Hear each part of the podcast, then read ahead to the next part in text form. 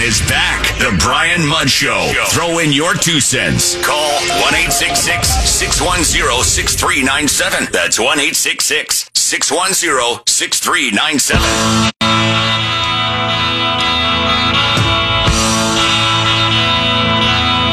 In fact, Facebook lost a million daily active users in the most recent quarter as it struggles to stay relevant with younger users. The company is also dealing with privacy issues. They say inflation is weighing on investor spending, advertiser spending.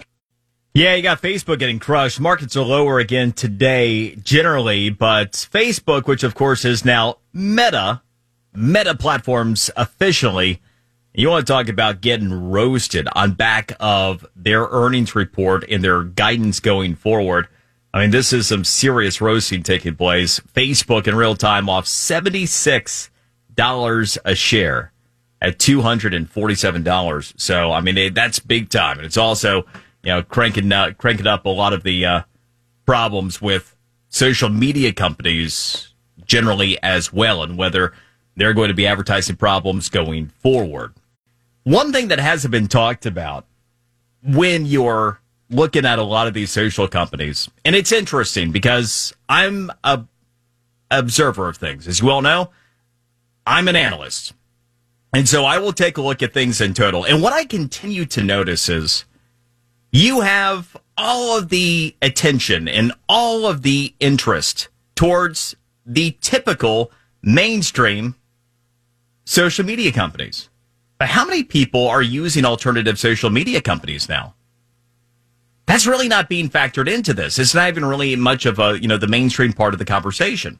And of course, you, you have a lot of conservatives that have felt disenfranchised by platforms like Facebook and Twitter and the like. And they have gone to places like Gettr and Parler, among others. And, and so maybe that's factoring into some of what you're hearing with Facebook losing users for the first time ever. So anyway, it's kind of an interesting little factoid there. Now, this is something we mentioned yesterday. The Center for Biological Diversity and the Save the Manatee Club, they stepped up to the plate. They have sued the feds over their failure to protect Florida's waterways and to help the restoration of seagrass within our waterways. Of course, many of our waterways and none the least of which is the Intracoastal. You got under the purview of U.S. Fish and Wildlife, and they are, are tasked with responsibilities there. So, how have they fallen short? How has this contributed to the sad record number of manatee deaths last year? And we just got a new report in. It does not look like it's getting any better the early part of this year. Here to talk about this, Patrick Rose, an aquatic biologist and the executive director at the Save the Manatee Club. Patrick, good to talk with you. Uh, good to be here. Thank you. So, Patrick, tell us a little bit about where you believe the feds have failed us in helping restore habitats and protect the manatees. The seagrasses themselves, especially in the Indian River Lagoon on the east coast, are are part of the designated uh, critical habitat, but it's not defined specifically. It's more defined as an area. And we approached the Fish and Wildlife Service through a formal petition back in 2008. So we're talking about more than, you know, almost going on 13 years to upgrade the critical habitat uh, all over Florida where it's designated for manatees, but especially within the Indian River Lagoon to define those more constituent elements such as seagrasses or warm water habitat or springs and other places that manatees have to depend on staying warm in the wintertime. They agreed with us in 2010 that it was important to do but now here we are in basically 2022 after a disastrous year last year that really is a result of manatees starving to death for the first time in any significant numbers in an area that had more than enough seagrasses for them a decade ago that would for many times not the amount of population that was there. It kept declining over quite a few years. We have re-engaged in our discussions with them. They seem to be more open to the idea of doing it now, but we want to make sure that we don't, you know, get the same thing as we did 10 years ago. It's an important thing to do, they said, but we don't have the money or the staff to do it. And so this is our way to hold their feet to the fire and insist that they do go forward and update that critical habitat and not allow other places such as the Indian River Lagoon to continue to decline where this is critically important for the manatees. Patrick, as a biologist, I'm sure you are well versed in the influences that have led to this devastating habitat loss and in such a, a rapid window of, of time as well. Can you quantify the discharges out of Lake Okeechobee and often the toxic discharges? Can you quantify that impact on the loss of habitat? Well, so the o- Oke- Lake Okeechobee discharges out the St. Lucie Canal to the east and, and, and making their way there, as well as they come out actually to the west and go down the Caloosahatchee. So when they get those both slugs of fresh water into an estuarine system, that in and of itself, if it's too much fresh water, even if it was clean, it can create some really major problems and sort of whipsawing the seagrasses and and other aquatic resources back and forth.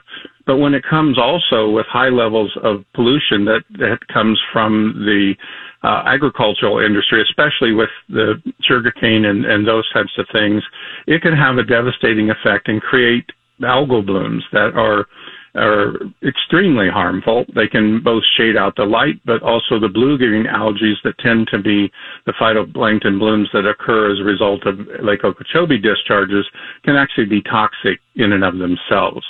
But the problem is even much greater than what comes from Lake Okeechobee. So if you take the Indian River Lagoon, it's about a 152 miles long. And so by the time we get to the St. Lucie area, we're down towards the southern end. The northern end has especially been hit hard, but it comes from decades of nutrients making its way through the groundwater from failed septic systems, from improperly treated wastewater from our sewage, uh, there are even exemptions to allow a lot of that sewage to go in relatively poorly treated when we have extra rains. And then we have the fertilizer problem too throughout the rest of the Indian River Lagoon, but it comes awful a lot from even individual lawns by the hundreds of thousands, as well as agricultural areas up there. The problem is that the the phytoplankton or the algal species are can bloom by the billions, and they will shade out the seagrass. Uh, the light to the seagrass causes the seagrass to die, and of course, not only manatees would be suffering because of loss of their food resources, but many other species that depend on the seagrass. It's a healthy fishery; those are very dependent upon it, and and there's just so many other things. And this has been such a long-standing problem that we really have got to fix it, and we've got to now go to the courts to help that happen. Patrick, I appreciate the work you're doing. It's important work. Um, I'm, I'm curious. You outlined so well what got us to this point. I feel like after decades of, of bad decisions at the state and local level, we are in a right place. The Everglades Res- Restoration Plan, the desire to curb these e- east west discharges, the uh, reservoirs for runoff water and also, you mentioned the septic systems. We passed reform in that regard as well a couple of years back that's still being phased in. But of course, we have the Army Corps of Engineers that dictates the discharge schedule. And though they are curbing discharges, even once the dike uh, restoration is done, they're still going to be existing in some capacity. Uh, do you feel like enough is in motion and enough is taking place at this point to help restore these habitats? Or is it just, you know, scratching the surface?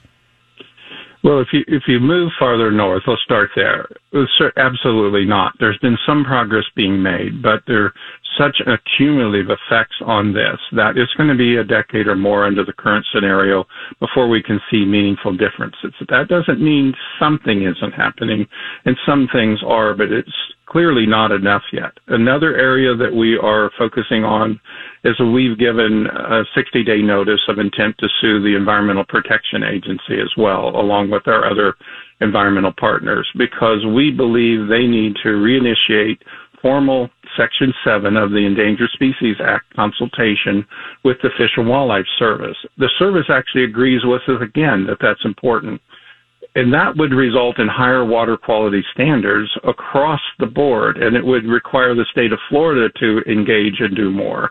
And so it would both have an effect in improving water quality for the entire Indian River Lagoon, but also would be relevant to, to the standards that would be established for Lake O discharges on top of that.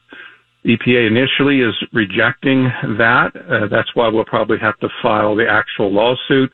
They're saying, in effect, that they've set standards and since those standards have not yet been met, they can't determine that they failed. Well, that's about as big a cop out as you can get. Mm. We know it's broken. We know these harmful algal blooms are happening year after year, and we know it's affecting so many different things. But in this particular case, since it would also engage the Endangered Species Act along with the Clean Water Act, we feel that's what's going to ta- have to take place is that that combination of those authorities to actually do something about it that can fix this once and for all. Patrick Rose, aquatic biologist and the executive director at the Save the Manatee Club. Patrick, thank you very much. Appreciate it. Thank you. Natalie, and a trending story up next here at the Brian Mudd Show. News Radio 610 WIOD.